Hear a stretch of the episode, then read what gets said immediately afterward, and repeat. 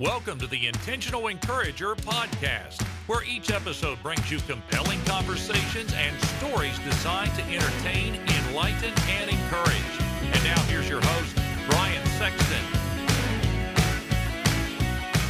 And welcome into the Intentional Encourager podcast. I'm your host, Brian Sexton. Thank you so much for joining me again today.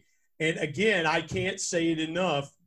I am blessed to have friends who will take their time to come on my podcast, even when they have their own podcast to do. And that is the case with my friend Darrell Amy. He's the author of The Revenue Growth Engine, How to Align Sales and Marketing to Accelerate Growth. And you can find his content at revenuegrowthengine.net. He's also the co-host of the Selling from the Heart podcast with Larry Levine. But don't tell Larry, I'd rather talk to Darrell. Darrell Amy joins me today on the Intentional Encourager podcast. Hey, Darrell, how are you doing today, man? I'm fantastic. Thanks for having me today. I'm so excited to be a part of the podcast. I'm a huge fan of the vision of what you're doing, and so I'm thrilled to be here. Don't get too excited. It's No, I love it. You know, one of my core values, and I'm a marketing nerd, so most things in my life, I know they're in line if they all start with the same letter. But one of my core values starts with letter I, like the rest of them, and it's to be intentional. And I love the vision of what you're doing to say, I want to be intentionally encouraging in a world where, my goodness, we could use some encouragement. So the honor is mine. I'm thrilled to be here, Brian. So let me start there, Darrell. What does intentional mean to you? Because a lot of people would say, well, why would you use intent? Or why would, you know, or we talk about maybe the word intent has a negative connotation, like criminal intent or something like right. that. Yeah. So what does intentional mean to you? Well, look, I think the default for all of us is just to kind of coast through life and go from, you know, meeting to meeting, event to event, whatever, you know, and person to person, and get to the end of the day, the end of the week, the end of the month, the end of the year, and maybe the end of your life, and go, what was that all about? You know, what was I doing? And so for me, I tend to live in the world of ideas. So I get pulled down into all of that. But what I've got to remember is the interactions that I have with people, the interactions I have in the organizations that I lead.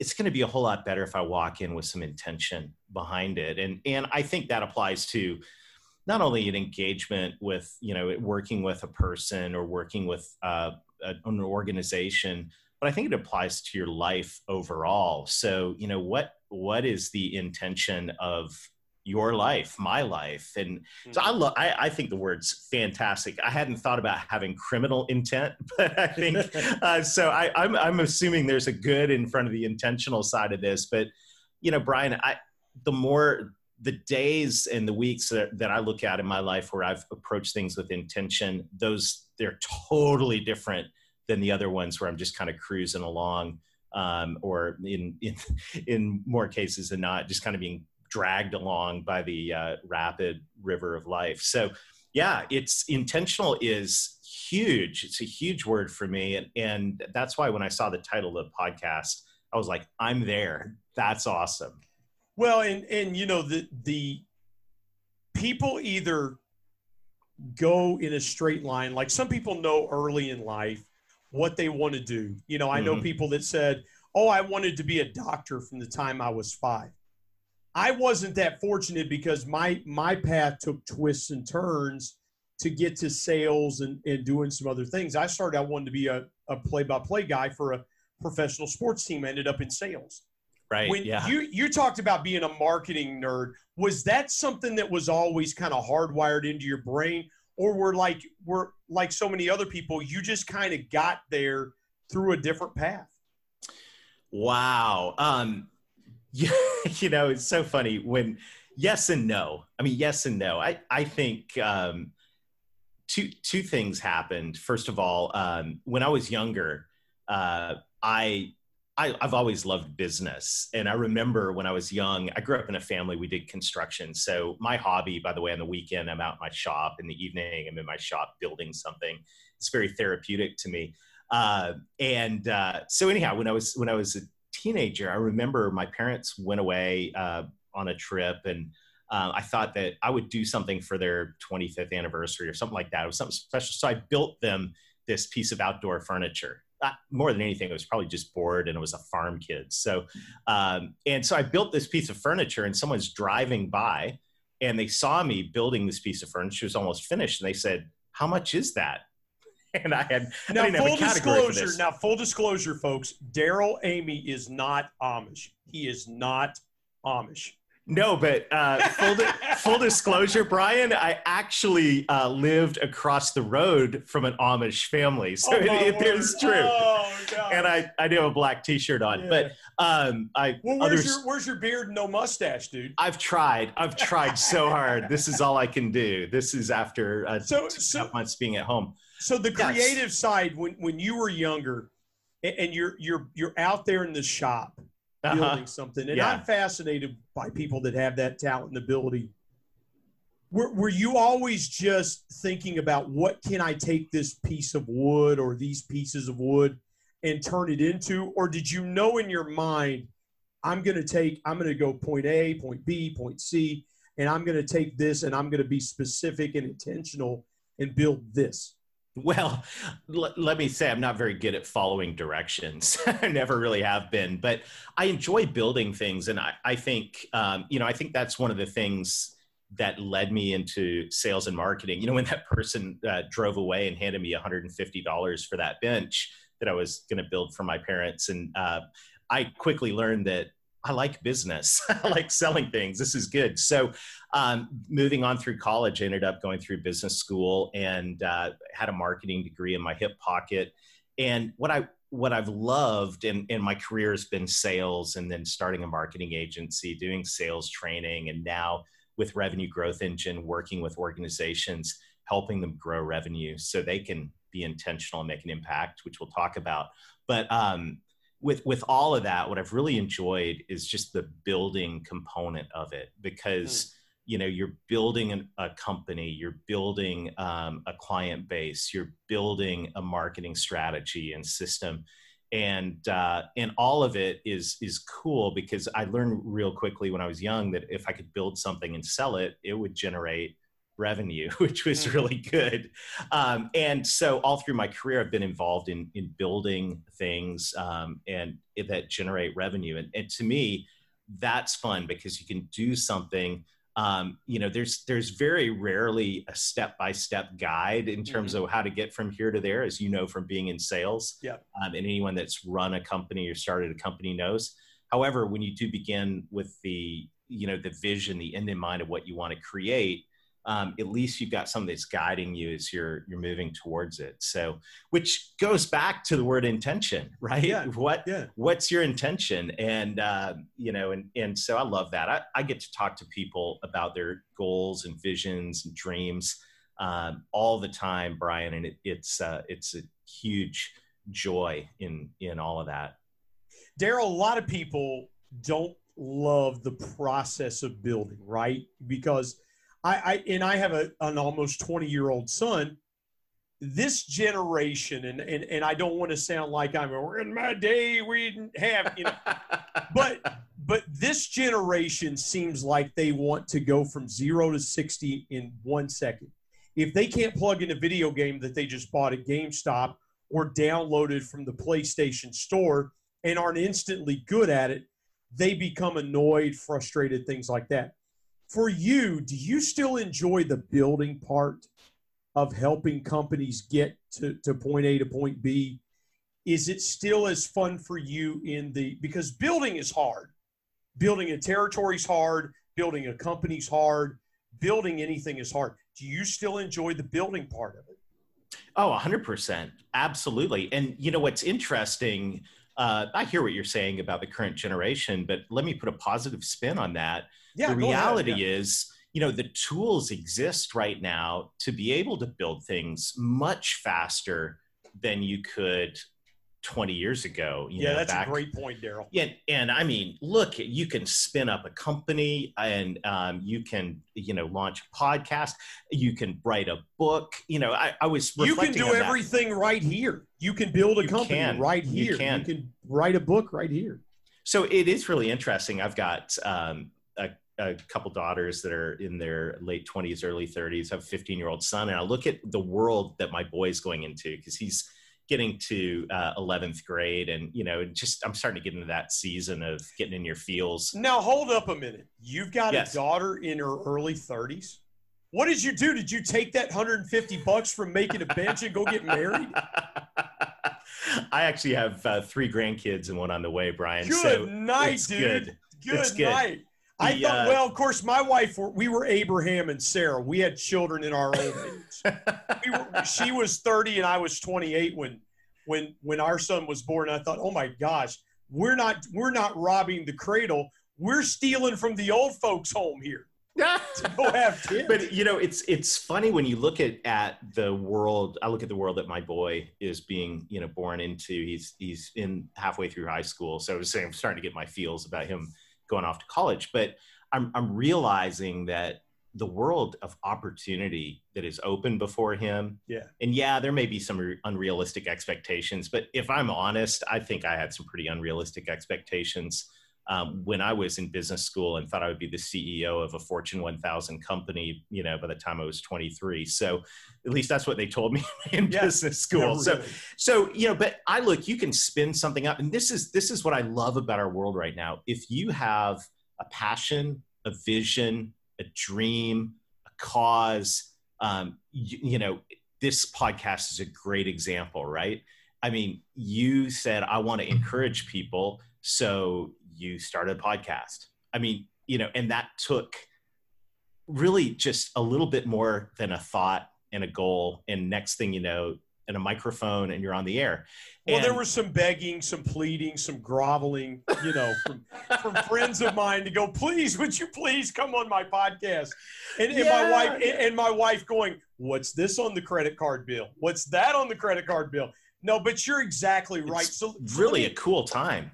Yeah, so let me just piggyback off of that real quick and go there for just a second. Mm-hmm. So when you talk with folks that say, Darrell, I have a company and we did $100,000 in revenue, and our goal is we want to get to $5 million. Mm-hmm. When you talk to companies like that, are there ever times where you have to kind of slow the roll and say, hey, look, you guys want to go from 0 to 60, like we talked about a few minutes ago. You want to go to from 0 to 60 in a second. It takes time to get there. Do you ever have to pump the brakes on clients and go, let's take a logical, purposeful approach of how you want to get there and why you want to get there? The short answer is yes. Although it's interesting, Brian, when we go in, and one of the things I do is I lead revenue growth strategy workshops at companies. So we'll go in, and by go in, I mean get on Zoom, and we will like build where your head's at. Yeah, exactly. It's the world of online, but we will work with the management team and help them develop a growth strategy and a plan to drive net new business and cross-sell more to their current clients. And so what I've found when it comes to business goals, they're usually either wildly unrealistic or they're wildly selling themselves short, because the way that a lot of companies surprisingly, or maybe not surprisingly, set goals, they use one of two ways. The first way is the spaghetti method, and you boil big thing of spaghetti and you throw it on the wall and you see what sticks. Mm-hmm. And you know, we kind of chuckle at that, but you'd be shocked at the number of businesses I've been in, and they were like, well, we really didn't know what to do, so we threw spaghetti on the wall. And so the other way a lot of businesses set goals is what I call the ruler method. They look at last year and they go, here's the trend. We've been growing 7% year over year. So this year our goal is 7%. Well, the spaghetti method is ridiculous, obviously, but so is the ruler method. And the ruler method is actually a problem right now, because the ruler, after this little economic crisis that we've entered, is now pointing downwards and instead of upwards. So what I think with businesses, when it comes to setting goals, the thing to do is to take a look down at the client level. So we encourage businesses to We help them define a profile of an ideal client. We help them establish the 10-year value of the client. And then we say, okay, how many, you know, let's make a plan for how many of these clients we can attract per year. And then we do some math. And when you do the math backwards that way, it's rooted in reality, but it also usually ends up being, we call them aggressive, but realistic goals, because the goals usually end up being, wow, I didn't realize we could do that. So, you know, notwithstanding the people that want to be Elon Musk in 36 months, you know, the reality is most businesses have more growth potential than they think they do. And it's fun helping, helping management teams unlock that potential. Well, you have some people, or they go the other way, Darrell, or they say, you know, we set a growth target of 15%. And we wildly, we did the WAG estimate, the wild a guess estimate. Right. Yeah. And we said, oh man, you know, we think we can grow 15%. And Darrell, here's the thing too, a lot of companies, and I saw this when I was in the restaurant business, people would go, well, I'm going to open up a pizza shop and I'm going to open the doors and I'm going to make all this money. And I'm like, well, what's your why? Well, here we go. You know, well, somebody told me you can make a crap ton of money in the pizza business. Did they tell you how hard it was going to be in the pizza business? Did they tell you that employees steal from time to time and you have product loss and you've got to keep customers happy and you've got to find ways to keep people in the door? And so a lot of people, to your point, it's easy to open a business, but sometimes there are people that shouldn't be opening businesses because they fall into the trap of, I'm going to make money because of X, Y, or Z. When you run into those clients, how do you let them down gracefully and say, hey, let's readjust and let's reestablish our goals here? Because you can see that they're going down the path of failure. And if I were working alongside you, I might plug you and go, hey, Darrell, you know, I might say, hey, Darrell and I need to step outside a minute. You know, I got something I need to tell him. I might look at you and go, my God, man, these people are going to fail. So how do you set those realistic expectations, Darrell? Well, Brian, first of all, I've been very fortunate in getting to work with fantastic companies. I get a little Simon Sinek on all of us for a moment. I mean, you do have to start with why, and my why in terms of what I do professionally is I want to help great companies grow revenue.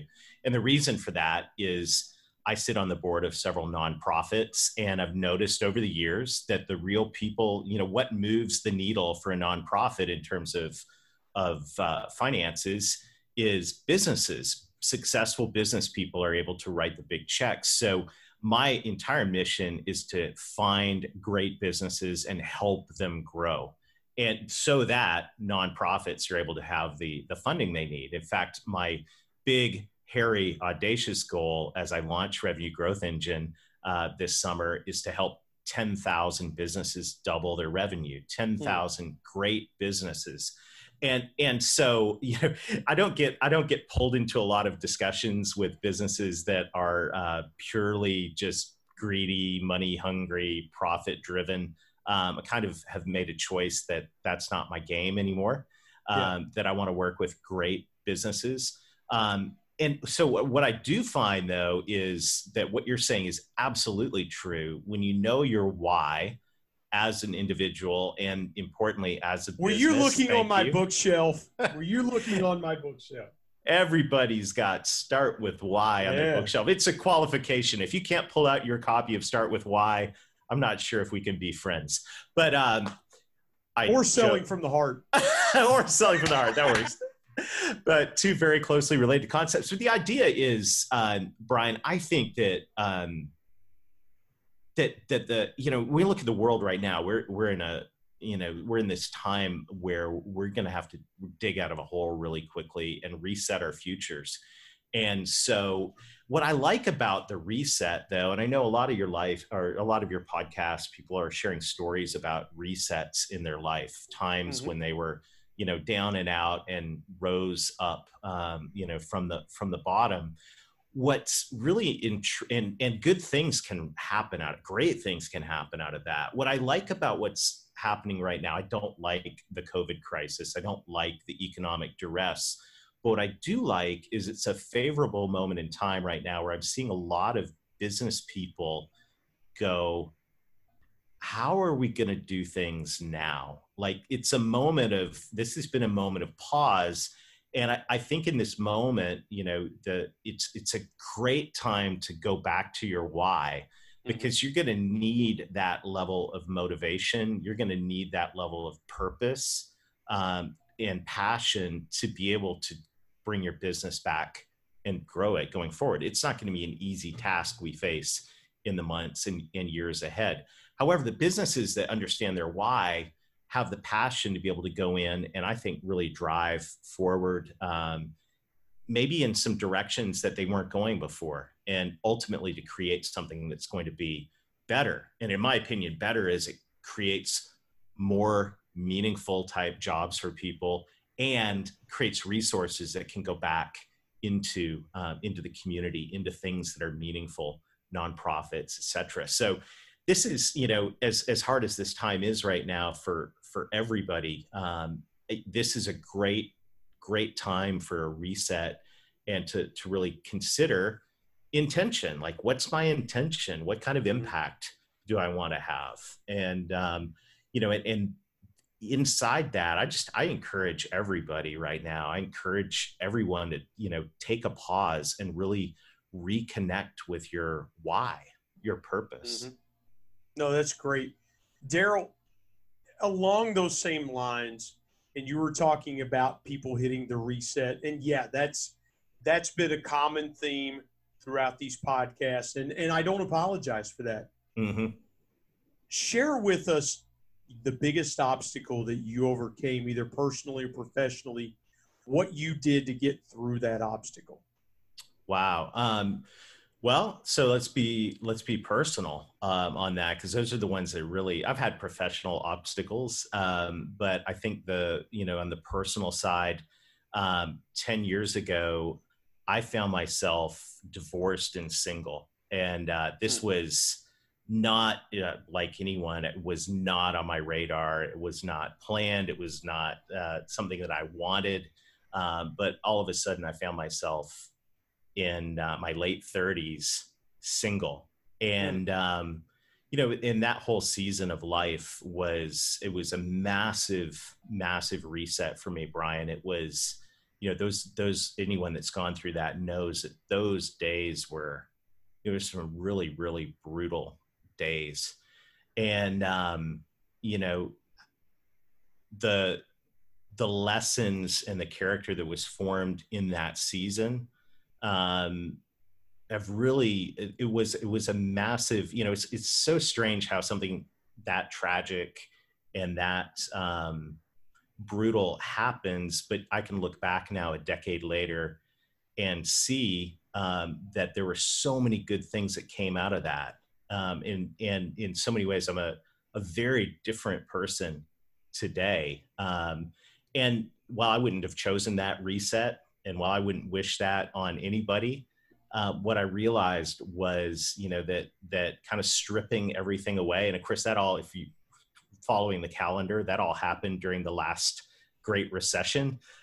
So at the same moment that my marriage was stripped away from me, my business was in kind of triage mode with some of our largest clients reorganizing and kind of stopping, hitting the pause button with us. So it was just that moment in life where everything that I valued, marriage, being successful in business, all of that just, you know, collapsed within about a 90-day period. And, you know, those are the moments where you figure out who you really are. And, you know, and I look back on that, and, you know, what got me through that, two things, relationship with God and close relationships with some friends that were here locally, the type of people that were in my life that were able to look me in the eye and go, hey, you're going to be okay. And we're going to get you through this. We're going to work through this together.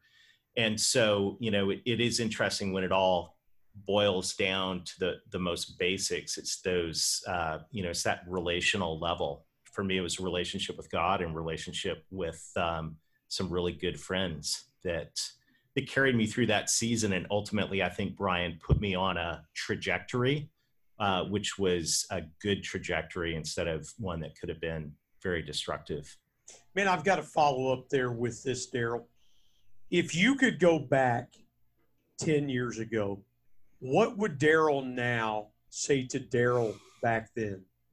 Yeah, wow. That's a great question, because I think, you know, those moments for me at the bottom were hopeless moments, right? All you can see, it's like if you're at the bottom of a well, all you can see is the walls and the darkness all around you. You know, what an amazing thing it would have been if I was able to see 10 years ahead and how my life was going to be, and, you know, how happy I would be and what kind of impact to be having and all of that, you know, but you don't get that. You don't get that at the bottom of the well. So in fact, it's kind of tough, because I have a good friend who, you know, his name's Chris Cingrasso, and Chris was with me in that season. And I remember Chris came up to me one day, and I was working in Starbucks, and he popped in for a cup of coffee. He came up to me, looked me in the eye, you know, and he said, "Darrell, you're going to be a better man on the other side of this season." And I remember thinking to myself, I've never punched anyone in the face before, but I think I'm about to punch Chris in the face. Not you, Grosso.